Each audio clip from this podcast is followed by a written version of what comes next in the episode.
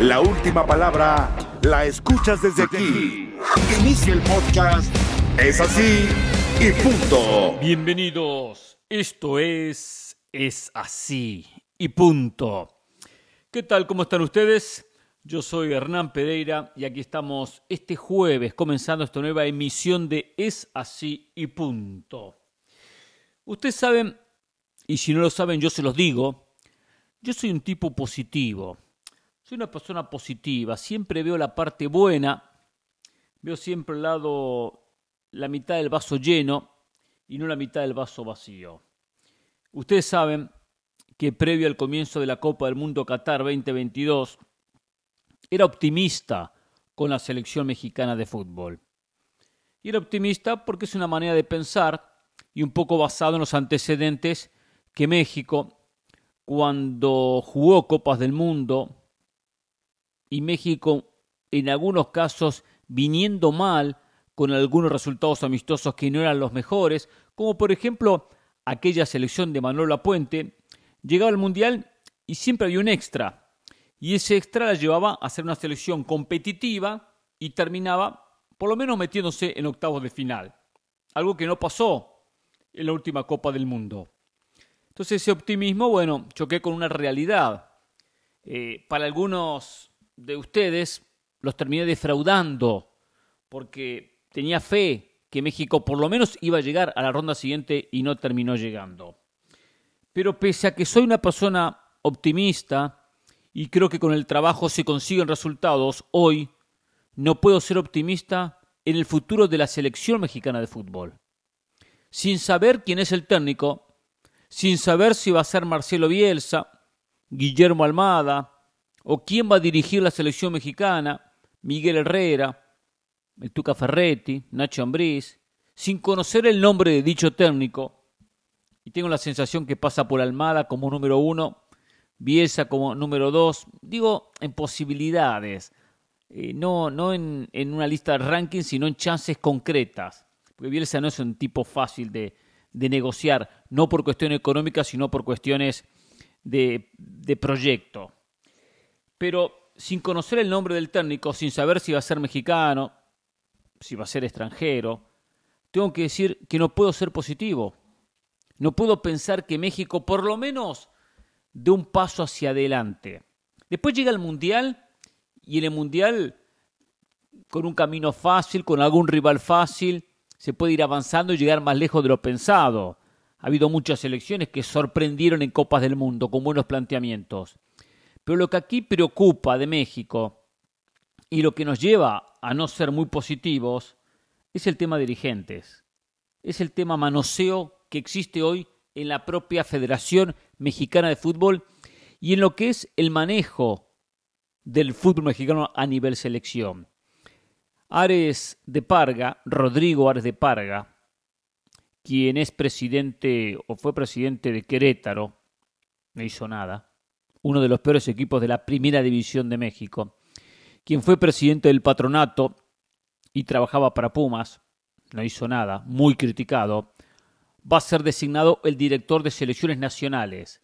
Va a estar por encima del propio Jaime Ordiales, quien no está muy contento en el puesto, Jaime Ordiales, quien tampoco ve con buenos ojos que Ares de Parga esté por encima de él. De una comisión que armó Emilio Azcárraga, donde está Amaury Vergara, un hombre que no ha podido con Chivas, que viene fracasando con Chivas, que no conoce el fútbol, que no tiene pasión por el fútbol, donde hay dirigentes de Tijuana, un equipo que ha estado eh, deambulando por la mediocridad, dirigente de Necaxa, un conjunto que se ha caracterizado simplemente por comprar jugadores y vender, no por proyectos de deportivos, obteniendo campeonato, buscando títulos, simplemente compro y vendo, compro jugadores por 10, los vendo por 15, los vendo por 20, gano dinero y mantengo la institución.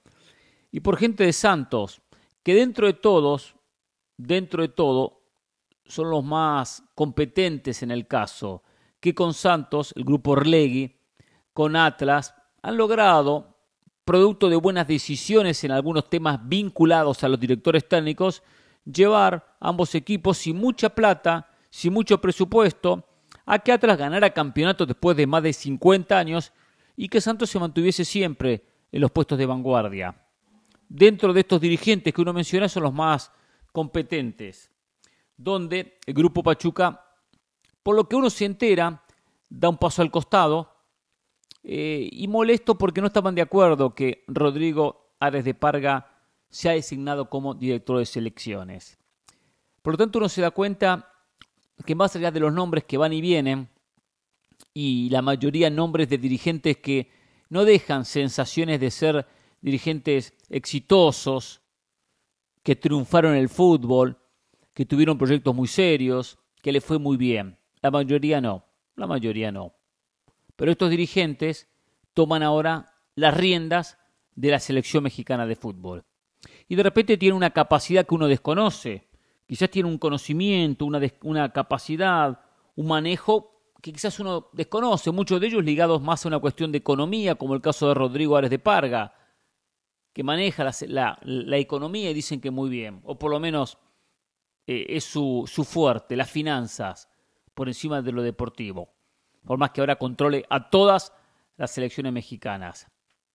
Acá hay un tema importante, más allá de estos nombres que no me convencen, nombres que no me gustan, nombres que no los relaciono con caminos, equipos exitosos o proyectos exitosos. Ni usted ni yo, a nadie le convence estos nombres. Pero pensando de que los nombres quizás estemos equivocados y sean los correctos, hay algo clave. ¿Por qué hay que cambiar tanto? ¿Por qué México vuelve a empezar de cero o menos cero? Porque al fin y al cabo, nuevo director técnico, nuevo director de selecciones, nuevo comisión de selecciones, todo comienza de nuevo, sumado a un Jaime Ordiales que llegó a reemplazar a Gerardo Torrado. Cualquiera de nosotros, cualquiera de nosotros, en cualquier rumbo que encaremos, no podemos empezar siempre de cero. Queremos construir algo, un negocio, una familia, un trabajo, un estudio. Empezar de cero es complicado, porque tiene sus inconvenientes, tiene sus problemas, tiene su recorrido hasta que uno se va armando, se va consolidando, va aprendiendo. Si mañana mi profesión tengo un colega que conoce igual que yo, opina muy bien como yo y preparado como yo, pero no tiene el recorrido que yo he hecho, le va a costar, por más que esté muy preparado, porque empieza de cero. Si usted tiene un negocio, por ejemplo, nuestro amigo que nos escribe, creo que desde Utah, creo que es eh, Pinta Autos, o el que reparte cartas, el cartero, tienen recorridos. O mi amigo eh, en las Carolinas, que cría pollos, tiene una experiencia. Cualquiera que conozca lo mismo que ellos, pero que no tengan el recorrido, la experiencia, van a tropezar, van a tener problemas en el camino. ¿Por qué? Porque falta la experiencia. Y empezar de cero representa un costo, un precio. Y México está empezando de cero. Entonces, si México tuviese ya armado una comisión de hace 5, 6, 8, 10 años, esa comisión, ese director deportivo, aprendería de sus propios errores. Y aprender de los errores es importantísimo en la vida. Me equivoco y corrijo. Me equivoco y aprendo. Me equivoco y cambio. Y después voy sacando una conclusión de qué es lo mejor para mi proyecto. Pero fui chocando, Fui golpeando puertas, me fui dando cuenta, pero fui creciendo en esos golpes que me di, en, esas, en esos tropezones que me di. Acá México, intentando cambiar, barre todo y empieza de cero. Y estoy seguro que muchos de estos dirigentes no van a llegar al 2026. No van a llegar. Claro, ahora todos quieren sumarse a la fiesta y ser parte de este 2026 de esta organización de la Copa del Mundo y ser parte de este proceso. Todos quieren escalar, todos quieren subirse, todos quieren puestos que aparte dan dinero. Pero acá hay incapacidad, no hay preparación. Vayamos con los exitosos, que el grupo más exitoso, sin dudas, es el grupo Pachuca.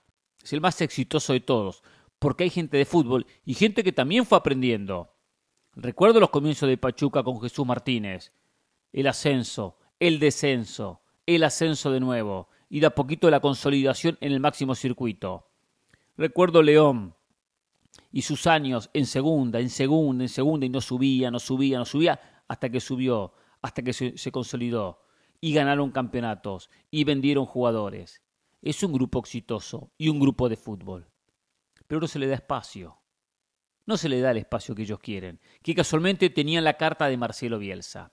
Por eso aquí, señores, señoras, el problema no pasa por Marcelo Bielsa, por Miguel Herrera, por Guillermo Almada, que después sí va a ser el señalado, porque lo van a señalar todos ustedes y dirán, ese culpable. Aquí el problema pasa por los dirigentes, que dan manotazos de ahogado, que no tienen una guía, no tienen un proyecto, y empiezan de cero, y empiezan de cero.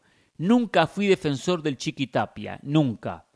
Pero tengo que decir que por lo menos Chiquitapia, con estos años al frente de la AFA, de la Asociación del Fútbol Argentino, algo aprendió.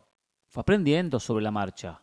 Fue aprendiendo. Con sus errores y sus virtudes fue aprendiendo. Y algo sabe y va a aplicar en el próximo proceso. No digo que por eso tenga que seguir, porque hay una mafia en Argentina, el tema de votos increíble, pero es otra historia. Pero si aprende, como Grondona, corrupto dirigente, pero tenía manejo en muchas cosas, que las manejaba bien porque tenía ese pulso y esa experiencia. No es bueno en la vida tirar todo abajo. Hay cosas a veces fuertes, concretas, gente capaz, y hay errores pero hay que dejar que el que se equivoca vuelva a levantarse, vuelva a seguir y vuelva a corregir de sus propios errores. México quiere revolucionar todo y por eso todos estos cambios. Pero los cambios más importantes que pasan por el descenso, por bajar los extranjeros, por cambiar el sistema de disputa, por facilitar la cantidad de jugadores que viajan a Europa, eso no cambia. Pasarán los años y el 2026 la historia será la misma. La diferencia que los responsables como dirigentes serán otros, en nombres y en apellidos, y seguramente serán despedidos, porque serán unos fracasados y vendrán otros a escribir un capítulo similar. Es así, y punto. Llegó la hora donde la autoridad habla. Es así, y punto. Barcelona se clasificó a las semifinales de la Copa del Rey. Un gran triunfo, un importantísimo triunfo del equipo de Xavi, que a algunos no le dan la magnitud que hay que darle. Hay que ubicarse, es Copa del Rey y está en semifinales. Pero un equipo como Barcelona llegar a semifinales es garantizar dos partidos y de vuelta, estar a tres partidos de un título, otro título para Xavi, podría llegar a ser el segundo, pero aparte empezar a demostrar que Xavi con su equipo empieza a jugar algo. Y Barcelona jugó algo. Fue superior que el, que el conjunto de la Real Sociedad. Le ganó bien el partido a la Real Sociedad, mostrando su idea de juego. Bryce Méndez, expulsado al minuto 23, complicó las cosas para la Real Sociedad. Y una ventaja para Barcelona, jugar con un hombre de más. Claro, tremenda ventaja. Que la supo aprovechar, que le costó, que tenía la pelota, que intentaba por fuera, que tenía un desequilibrante de Dembélé y le costaba generar situaciones de peligro. Pero uno apareció Dembélé y en complicidad con el portero Alejandro Ramiro, o Remiro, para ser más claro, por la pelota va hacia la posición donde estaba el portero, primer palo, el arquero la toca y va al fondo del arco cuando transcurrían siete minutos de la segunda etapa. Le costó a Barcelona, tuvo que trabajar mucho el partido para lograrlo.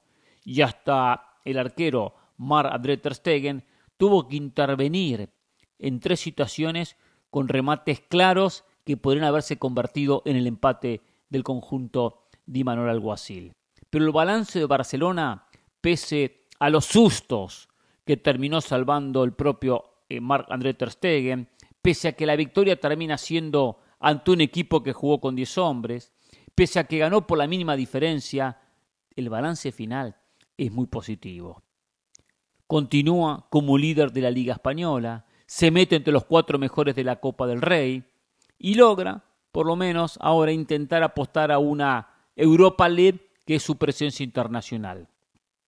Los proyectos, los caminos, los equipos no se van a construir de una fecha a la otra, se construyen de a poco, con paciencia, con trabajo y con resultados. Si no hay resultados es muy difícil. Y este Barcelona comienza a demostrar que puede sacar resultados. Ojo, no es espectacular. Decíamos ayer en la banda, en el programa del miércoles, Barcelona tocó fondo. Barcelona con Ronald Koeman se dio un momento de crisis en la institución donde no había plata, solo deudas, no había plantel, un equipo debilitado y no había resultados. No le alcanzaba en un momento de la liga pasada para clasificar ni a la Conference League, al tercer torneo de importancia en Europa, mucho menos a la Europa League, ni hablar de la Champions. No podía ni clasificar a la Conference League. Su posición en la tabla, octavo, noveno, ahí estaba. Vino Xavi y empezó a enderezar el rumbo y empezó a encontrar el camino. Con altibajos, con muchas ganas nuevas, con refuerzos, con una inyección económica, pero empezó a encaminar un equipo que hay que recordar dónde estaba. Cuando miremos Barcelona, no tenemos que pensar en el Barcelona de Guardiola, con Messi, con Xavi, con Iniesta. Ese es el techo. Eso es lo que tiene que intentar acercarse. Pero cuando uno piensa en Barcelona, hay que recordar lo que pasaba hace un año atrás, que estaba en esa posición en la liga y no le alcanzaba ni para llegar a Europa. Y la cosa fue cambiando. Por eso es muy refrescante para Barcelona reencontrarse y seguir con triunfos, que por lo menos generan esperanza. Puede que gane la Copa del Rey, puede que no la gane, pero por lo menos vemos un Barcelona que empieza a competir de otra manera. Tiene cosas que mejorar, claro, pero se ve el sello del técnico, se ve la idea futbolística. Tendrá que haber mucha paciencia de los dirigentes, porque el dirigente no se ganó título, el proyecto no sirve. Y muchas veces relaciona directamente una cosa con la otra. Y a veces no se gana el título por otros factores, por lo que hizo el rival, por decisiones arbitrales o por X motivo. Y Barcelona tendrá que tener paciencia para reconstruirse como equipo. Un Barcelona que no le alcanzó en dos años consecutivos para meterse en los octavos de final de Champions. Sí, octavos de final de Champions. Hay muchas heridas muy recientes en este Barcelona, que se comió ocho ante el Bayern Múnich hace muy poco tiempo atrás. Entonces, todo esto, que dejó muchas heridas, tiene que cicatrizar. Y estas victorias, como la conseguida 1 a 0 ante la Real Sociedad, van cicatrizando, va avanzando, va generando confianza. Un equipo que aparte juega diferente, ¿eh? con menos posesión, aunque tuvo mucho la pelota porque se la dio el rival, pero con mucho más pase directo. Con los hombres de atrás, con D, Araujo, Christensen, profundizando su pase para que lo conectara Dembélé o para que llegara Lewandowski. Por momentos con menos toque, lo cual habla a las claras que Xavi no se casa con un esquema, no se casa con un sistema, y cuando analiza que la línea de fondo de la Real Sociedad va a jugar cerca del círculo central y que hay muchos metros entre los defensores, Subeldía, eh, Lenormand y el propio Remiro, hay que profundizar, hay que jugar al ras del piso, hay que jugar el pase rápido. Y lo buscó. Y por eso Dembélé tuvo el partido que tuvo, porque el francés en velocidad es desequilibrante. Demostró un repertorio futbolístico, tuvo control del partido. ¿Se lo podría haber empatado sobre el final el conjunto visitante? Claro que sí, se lo podría haber empatado. Lo cual hay cosas que corregir, hay muchas cosas que corregir y uno no vende a vender humo. Uno no viene aquí a, a venir a decir que es el mejor equipo del mundo. No, está lejísimo de lo que fue. Pero por lo menos de a poquito empieza a recuperar esa memoria futbolística. Está entre los cuatro mejores. Habrá que ver qué termina el sorteo y si termina ganando la Copa del Rey. Pero el hecho de llegar a estas semis le da muchísimo aire a Xavi y a compañía. Es así y punto. Acá nadie convierte a la gente en borrego, la gente escribe o no escribe y acá opinamos de lo que pasó en la cancha de este hermoso deporte que es fútbol. Es así y punto. Periodismo sin censura. Polémica que te atrapa. Si a usted no le gusta los comentarios, no escuche, está en su libertad de escuchar otra cosa, música, lo que quiera, ¿no? Escucha el podcast en Apple Podcast, Spotify y TuneIn. Es así y punto. Mañana viernes comienza el campeonato argentino finalmente comienza a rodar la pelota en el fútbol del campeón del mundo, sí, del país campeón del mundo. Rosario Central ante Argentinos Juniors, Defensa y Justicia ante Huracán, los partidos por esta primera fecha de un torneo que disputan 28 equipos, no quieren bajar la cantidad de equipos, se mantiene la cantidad con ascensos y descensos, volvió el descenso, pero a su vez también se mantiene el ascenso, porque tanto Belgrano como Instituto ascendieron y regresan al máximo circuito dos equipos cordobeses. Por lo tanto, 28 equipos donde juegan todos contra todos, el que sume mayor cantidad de puntos se queda con el campeonato, se quedará con el título. Todos jugarán, por supuesto, un solo partido entre ellos porque será a una sola ronda. Con 28 equipos es muy complicado, muy largo jugar a dos rondas. Algo que tiene que cambiar, algo que tiene que disminuir en Argentina, que tiene que bajar la cantidad de equipos eh, a 22 como máximo. Lo ideal sería 20 y no mantener esta gran cantidad de equipos. ¿Para qué? Para quedar bien con los propios clubes y terminar ganando votos que después mantienen a Chiqui Tapia como presidente de la AFA. Un torneo que tendrá seguramente a Boca, a River, a Racing como candidatos.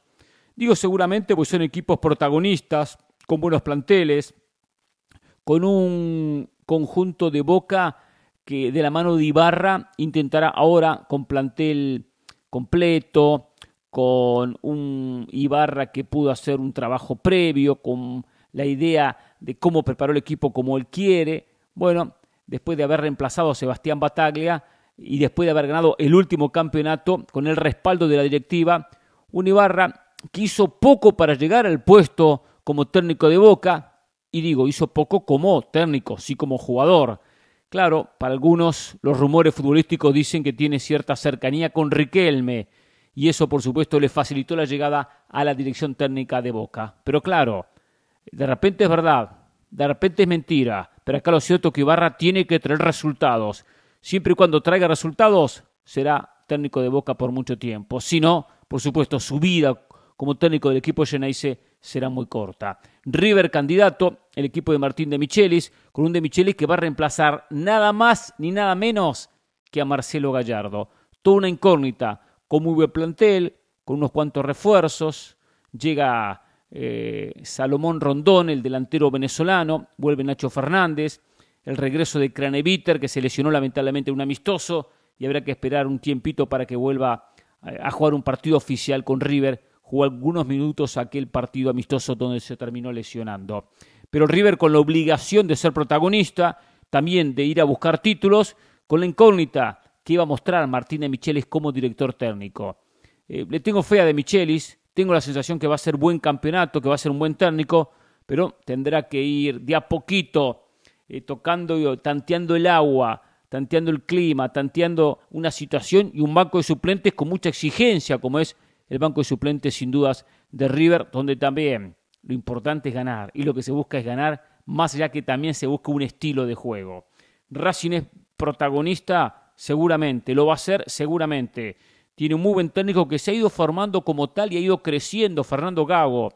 Gago creció mucho como técnico y al punto que llevó a Racing a ser protagonista en los últimos campeonatos. El último no lo ganó por aquel penal eh, que termina fallando Galván, que termina trabajando Armani, que imposibilita a Racing de quedarse con el título, que en la última fecha terminó ganando Boca, el Boca de Ibarra, que después ganó un par de copas, esas copas de un partido, casualmente las dos a Boca, claro, como para tener alguna alegría en lo que fue el cierre del año y el principio de este 2023 en Abu Dhabi cuando se llevó la Supercopa Argentina. Claro, muy poco para un Racing que quiere ganar una liga, un todos contra todos, y no simplemente estos torneos que igual suman, pero no por supuesto eh, dentro de la dimensión que suma un torneo como el Campeonato Argentino. Va a ser protagonista Racing seguramente, aparte con una idea de juego muy interesante como la que tiene Fernando Cago con equipo agresivo, ofensivo, una propuesta con alguna similitud a lo que le gusta practicar Guardiola con el Manchester City. Habrá que ver después el resto, ¿eh? si se prende San Lorenzo, si se prende Huracán, qué pasa con Independiente, Independiente de Leandro Estilitano. Con nueva dirigencia se fue Moyano, le viene muy bien a Independiente.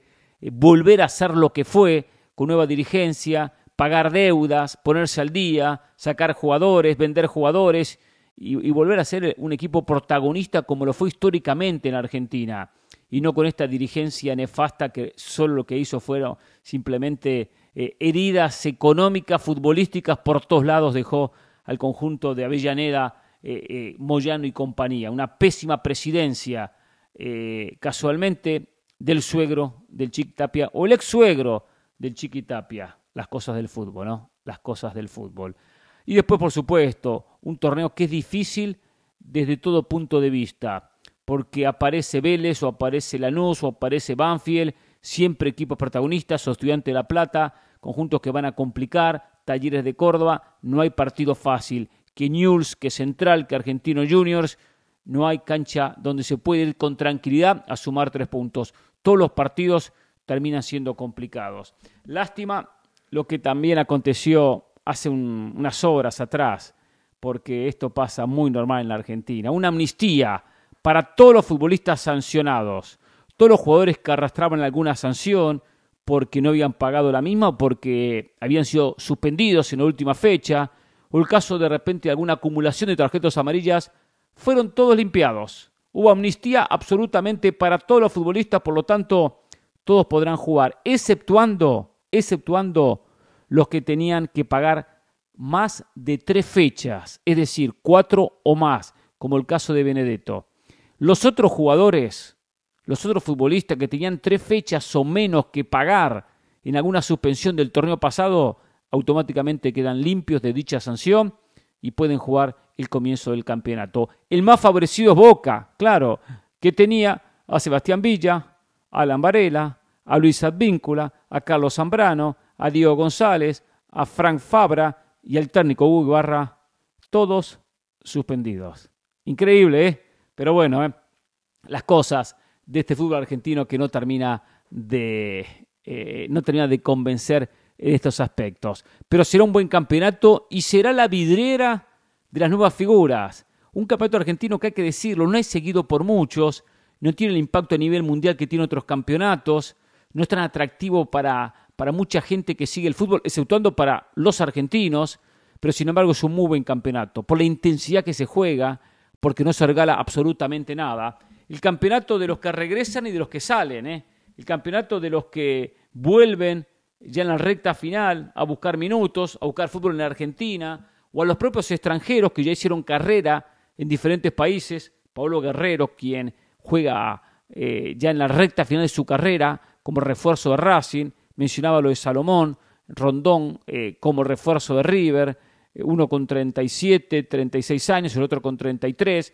Bueno, eso es el fútbol argentino, ese tipo de jugadores, ya en la recta final, que igualmente aportan su experiencia, su oficio, su jerarquía, eh, su recorrido en el fútbol argentino, y que se le suman a los jóvenes, a las camadas nuevas de estos futbolistas que pocos miran, que la gente no les atrae, pero que después cuando llegan a Europa, cuando llegan a Europa y refuerzan a Barcelona, al Real Madrid, al Manchester City, al United, al Liverpool, o aunque sea la Roma, o al conjunto del, eh, conjunto del Valencia, o al que fuese de Europa, ahí están ya, en la, mirada de todo el mundo, disputando Champions, disputando Europa League y disputando, eh, al fin y al cabo, las diferentes competencias en el viejo continente. Ahí son observados, no cuando aparecen, cuando empiezan a dar sus pasos en el fútbol de Argentina. Ahí se forman, y más que, más que bien se forman. ¿eh? Por eso lo bueno del campeonato, que es criticado por un lado por cierta organización y por algunos aspectos que hay que criticar,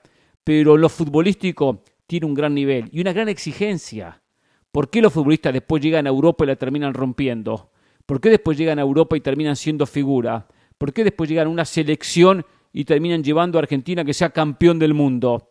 Porque al fin y al cabo hay una buena cuna, hay una buena formación y esa formación es la que tienen en los diferentes clubes de este maltratado fútbol argentino, de este golpeado fútbol argentino. El tricampeón del mundo comienza a rodar su torneo local para que siga saliendo talento que después se estará repartiendo en diferentes canchas del mundo, pero todos con el sello de este campeonato, que inicia mañana y que, que ojalá sea buen torneo y que empiece a tener también un impacto a nivel internacional que hasta ahora la verdad que no tiene. Lástima, muchos se lo pierden, aunque también en Argentina no saben vender lo que tienen. Es así. Y punto. La UEFA tomó algunas medidas, tuvo algunas resoluciones en los últimos días, en las últimas horas, importantes en lo que tiene que ver con las próximas competencias. Por ejemplo, determinó que la eliminatoria rumbo al Mundial del 2026 se va a disputar en 12 grupos. Habrá 12 grupos, algunos de cuatro equipos, otros de cinco equipos. Sabemos que hay más de 50 equipos afiliados a la UEFA, por lo tanto, no todos los grupos pueden tener la misma cantidad de selecciones. Los 12 ganadores de cada grupo van al Mundial y entre los 12 segundos, 4 se suman a través de un repechaje que se va a disputar eh, después de terminada la ronda de grupos. Es decir, 16 selecciones que van a la Copa del Mundo representando al territorio europeo. Acá lo importante es que van a disputar eh, menos partidos, 6 partidos para clasificar al Mundial tomando en cuenta que juegan un cuadrangular. Algunos de seis pasarán a ocho porque van a jugar un pentagonal, es decir, cinco selecciones. Es bueno, está bien, es un poco, eh, de alguna manera, liberar alguna fecha FIFA para alguna otra competencia de Europa. Porque Europa dice, libero por aquí, pero me aseguro por allá. La eliminatoria tiene poca gracia porque ahora van 16, entonces listo, a una eliminatoria más simple, menos complicada. Eh, y de esa manera termino en seis partidos o en ocho, dependiendo del grupo, definiendo los que lleguen a la Copa del Mundo. No es mala decisión, por supuesto que en ese cuadrangular eh, habrá que estar muy atento porque terminar primero asegura el Mundial y terminar segundo lleva un repechaje que hasta podría llevar a, a disputar dos rondas. Italia fue al repechaje, todos recordamos, jugó con Macedonia y quedó eliminado y quedó fuera del Mundial. Son peligrosos los repechajes mucho más si se juegan un partido. Por eso que cada selección tendrá su obligación de quedar primero para llegar directo al 2026. Dentro de esta liberación de, de fechas de UEFA, dice, voy a cambiar la Liga de Naciones. Actualmente jugamos cuatro grupos de cuatro. Actualmente clasifican cuatro al Final Four, a la ronda final de la competición. Bueno, voy a hacer algo, dice la UEFA, y termina decidiendo que los enfrentamientos por la ronda de la ronda siguiente, la ronda de grupos, va a ser a través de eh, cuarto de final y posteriores semifinales. Es decir, habrá una ronda previa de la Liga de Naciones, cuarto de final y después la semifinal, o sea, el Final Four. No pasa directamente como hasta ahora a, a la competición que era jugar entre los cuatro mejores y directamente el Final Four. Esa ronda previa de cuarto de final llevará a que los primeros se enfrentarán a los segundos de cada grupo y por lo menos eso se hará interesante dentro de la competición. Eh, se sortió Italia-España una semifinal, Croacia-Países Bajos la otra semifinal, de lo que van a ser ya la, la definición de la temporada 22-23 de la Liga de Naciones. Lo que sí me llamó la atención, dentro de lo que termina UEFA, que no se, mencionó, no se mencionó en absoluto, en absoluto, la presencia de algo que está en borrador, que todavía no es oficial, que se mencionó, de equipos o selecciones sudamericanas en la próxima edición de la Liga de Naciones de UEFA. Algo que se puso en bosquejo, que se comentó, pero que finalmente por lo menos no se ha avanzado demasiado. Uno esperaba, tomando en cuenta que ya empieza a planificar el sistema de competencia de la próxima edición de Liga de Naciones, que se analizara dicho tema. No se habló en absoluto. ¿Habrá, ¿Se habrá muerto esta posibilidad que Sudamérica juegue la próxima Liga de Naciones? Vaya a saber. ¿Está en borrador? Vaya a saber. Acá es el programa que se va a jugar con cuarto de final la próxima edición, pero no se habla en absoluto de la presencia de nuevas selecciones eh, en Europa. Lo que hacía un campeonato más que interesante, que UEFA y Comebol se juntaran en una Liga de Naciones. Cualquier Liga de Naciones la que fuese de CONCACAF, de UEFA, necesita una inyección de importancia, necesita una inyección para mejorar la competición. Por lo menos son mejores que partidos amistosos, pero todavía no atrae demasiado, no llama la atención demasiado. Y esto es una buena oportunidad. Sí, sí, eh, la propia UEFA determina que por razones logísticas, por razones mm, de traslados, por diferentes motivos no es conveniente o no se autoriza o no se va a permitir o, no, no se puede realizar una copa una Liga de Naciones con Colmebol, Colmebol y UEFA de manera conjunta, es buena oportunidad para que CONCACAF levante la mano. Y CONCACAF levantes eh, el teléfono, llame a Colmebol y busque de alguna manera poder jugar una Copa de Naciones, una Liga de Naciones de CONCACAF junto con Colmebol. Es decir, la Liga de Naciones de CONCACAF no atrae. La Liga de Naciones de CONCACAF no es exitosa. ¿Qué atrae de la presentación de México ahora ante Surinam y ante Jamaica? Seamos sinceros. Nada, absolutamente nada. Lo único interesante va a ser el México-Estados Unidos en la posible final. Eso va a ser lo interesante. Nada más, un partido. Si queremos agregamos dos partidos y hablamos de la posible semifinal contra Costa Rica, contra Honduras. ¿Por qué no aprovechar y sumar las selecciones sudamericanas? ¿Por qué no aprovechar y hacer una copa entre toda América, una liga de naciones, que se juegue como se juega actualmente, pero con el sistema que ahora se pueden incorporar selecciones también de la Conmebol? Conmebol necesita tener mayor cantidad de participantes. Solo tiene 10, no puede armar muchos campeonatos con 10. Y CONCACAF necesita calidad futbolística y se la puede dar Conmebol con la presencia de las 10 selecciones. Porque eh, hasta las más débiles Bolivia, Venezuela, están muy por encima de la mayoría de las selecciones de CONCACAF. Podemos descartar México, Estados Unidos, y ya después le hace partido a Costa Rica, Honduras. Podemos sacar si a Canadá, que aunque Canadá va a tener problemas para enfrentar a Bolivia enfrentar a Venezuela. Después para el resto de selecciones, para el resto de selecciones, enfrentar a Bolivia, enfrentar a Venezuela, no es fácil. Y la mayoría puede llegar a perder cualquier selección del Caribe o de Centroamérica. Estar al nivel no, no digo que una diferencia a favor de Venezuela ni de Bolivia, pero tampoco a favor de las selecciones caribeñas o centroamericanas. Por eso, por eso, si las más débiles de Colmebol están, están al nivel de las que mencionamos, imagínense de ahí para adelante lo que aportaría Chile, Paraguay, Perú, ni hablar Ecuador, Colombia, Uruguay, Brasil y Argentina, por supuesto. Por eso, habrá que ver qué pasa, pero si no se concreta lo de UEFA Colmebol, alguien tendría que levantar el teléfono alguien tendría que avivarse, alguien tendría que decir la mejor manera de poder mejorar nuestra competición, aunque haya que invitar a los vecinos de abajo. Es así y punto. Llegó la hora donde la autoridad habla. Es así y punto. Vamos con algunos mensajes en Es así y punto en la cuenta de Instagram, la gente que se comunica.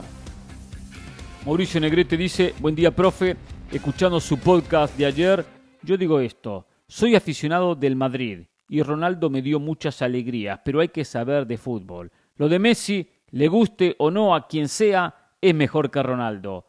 Ni se enganche con esas personas. Lo de Messi es natural, un jugador que nació con el don. Y alguien piensa, si alguien piensa lo contrario, mejor póngase a ver el básquet, el béisbol u otra cosa, porque el fútbol no sabe nada. Hashtag es así y punto.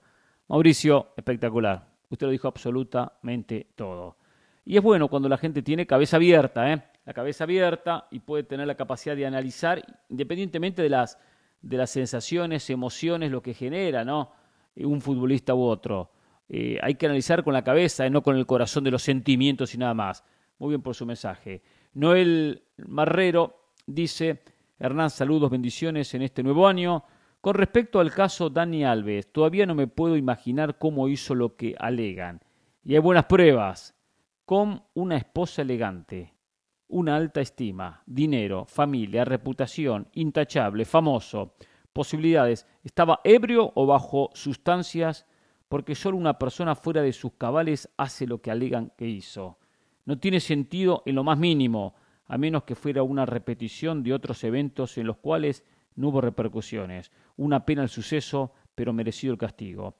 Sé que no es deporte, pero son circunstancias que están bien asociadas al mismo y que me parece son más comunes de lo que pensamos. Saludos.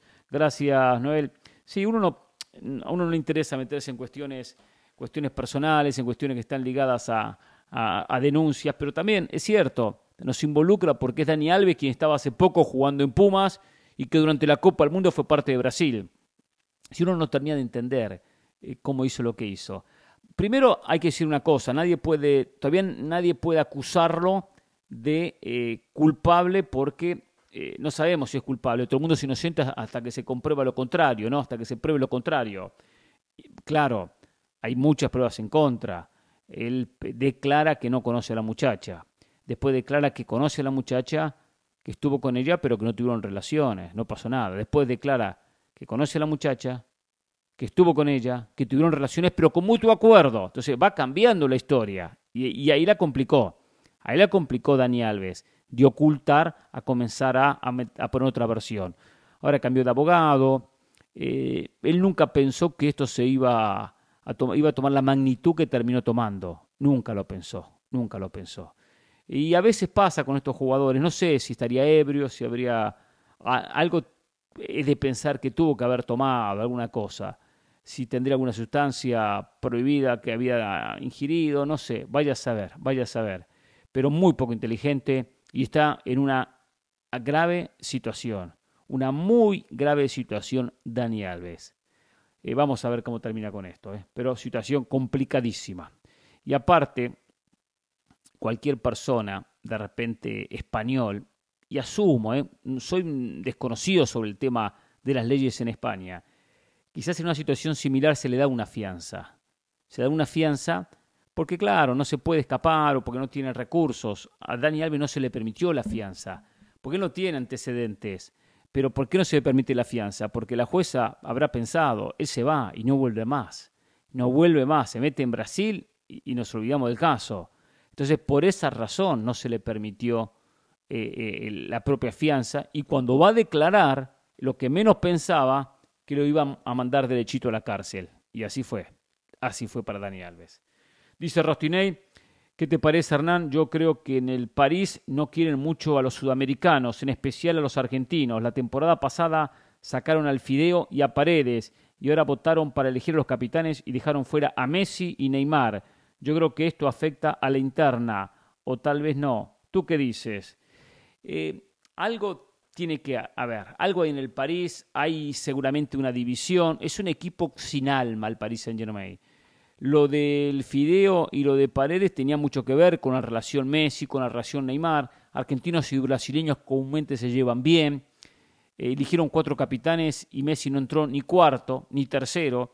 Y siempre he dicho, Messi no es capitán, no es el líder. Pero hay un momento donde Messi, por lo que hizo como futbolista, aunque no sea el capitán, pero puede entrar como segundo, como tercero, como cuarto. No entró ni cuarto. Eh, sin dudas hay una gran separación y, no, es un grupo, no es un grupo homogéneo, unido, donde termina respetando jerarquías.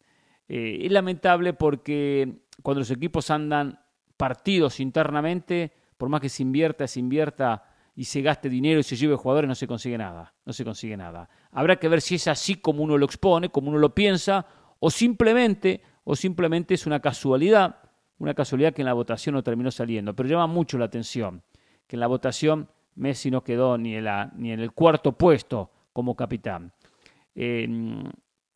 egos puede ser, y, Messi no es un tipo que se caracterice por ser difícil, si bien no tiene características de, capitán, de líder, porque no las tiene, no tiene eh, ese don, por más que en Argentina es capitán y tomó un poco ese rol, no la dimensión que de repente hay que tomarlo, pero sí lo tomó bastante bien también respaldado por sus compañeros, con mucho respaldo, o sea, le dieron mucha confianza. Diferente pasa en el conjunto parisino, es muy diferente en el, conjunto del PSG. Pero llama muchísimo la atención, eh, sin dudas. Vamos a ver qué pasa en la renovación de Messi, en el tema futuro de Messi y en esta Champions. Porque cuando se gana se disimula, cuando se pierde aparecen todos los problemas. Eh, Raúl Jr., leo el mensaje, yo soy muy yo soy muy eh, respetuoso con la gente y trato siempre de leer el mensaje, a no ser cuando ya la gente cansa porque la gente se pone agresiva o ciega en algunos temas. Este tema no tiene nada que ver, pero yo se lo voy a leer porque Raúl quiere compartirlo y bueno, por eso lo hago. Dice, hola Hernán, ojalá el año nuevo lo haya comenzado bien. Bueno, mi comentario tiene que ver con la gente como John Sutcliffe, David Faitelson, Héctor Huerta y algunos más que siempre hacen ver como si México es el peor país y Estados Unidos es el mejor en el tema de seguridad. Se van a un extremo que me enoja la verdad. Me enoja porque la gente que quizás nunca ha estado aquí en Estados Unidos se la cree y no es cierto. John dijo que puedes dejar tu carro abierto y no pasa nada. No te lo roban y es falso. Yo vivo en Oregon y el estado está mal. Cada vez se ve más homeless y delincuencia. Lo único que digo es que gente así de ESPN no puede decir cosas así. Y son más como mexicanos, me enoja. ¿Y cuántos mexicanos se creen gringos y le tiran puras flores a Estados Unidos? México no es lo peor, ni Estados Unidos es lo mejor. Hashtag es así y punto. Es un tema que no tiene nada que ver con el deporte, igual lo leí porque soy respetuoso. Eh, en muchos conceptos coincido. No, no he vivido en México, sé que es muy inseguro México, lo sé, sé que es muy corrupta la policía, lo sé y hasta lo viví en México, lo viví en alguna ocasión. Ahora también tengo que decirle que tampoco tú acá tan seguro, no es el país más seguro del mundo. Eso, también tengo que decirlo. Yo no dejo el auto abierto. Eh, y, hasta, a veces pasa, donde vivo, en la Florida, algunas cuestiones de robos. Em, eh, lo cual eso también acontece. Tampoco es que todo lo de acá es eh, espectacular y uno transita con tremenda tranquilidad. No, no, no es así. Acá hay robos, hay asaltos y también eh, hay inconvenientes. Por supuesto que no la cantidad, la dimensión que, hay en México o que hay en Latinoamérica, por supuesto que no. Pero bueno, ¿cuál es el objetivo? No sé, no sé. a veces sí se, se, pierde un poco la, la dimensión de las situaciones usted tranquilo, no se, no se preocupe por lo que dicen algunos, que también a veces lo dicen por otras razones, por otros motivos, vaya a saber. Eh, lo importante en este programa es hablar de fútbol, hablar de deportes. Y mañana seguimos, porque mañana continúa. Es así y punto. Hasta mañana.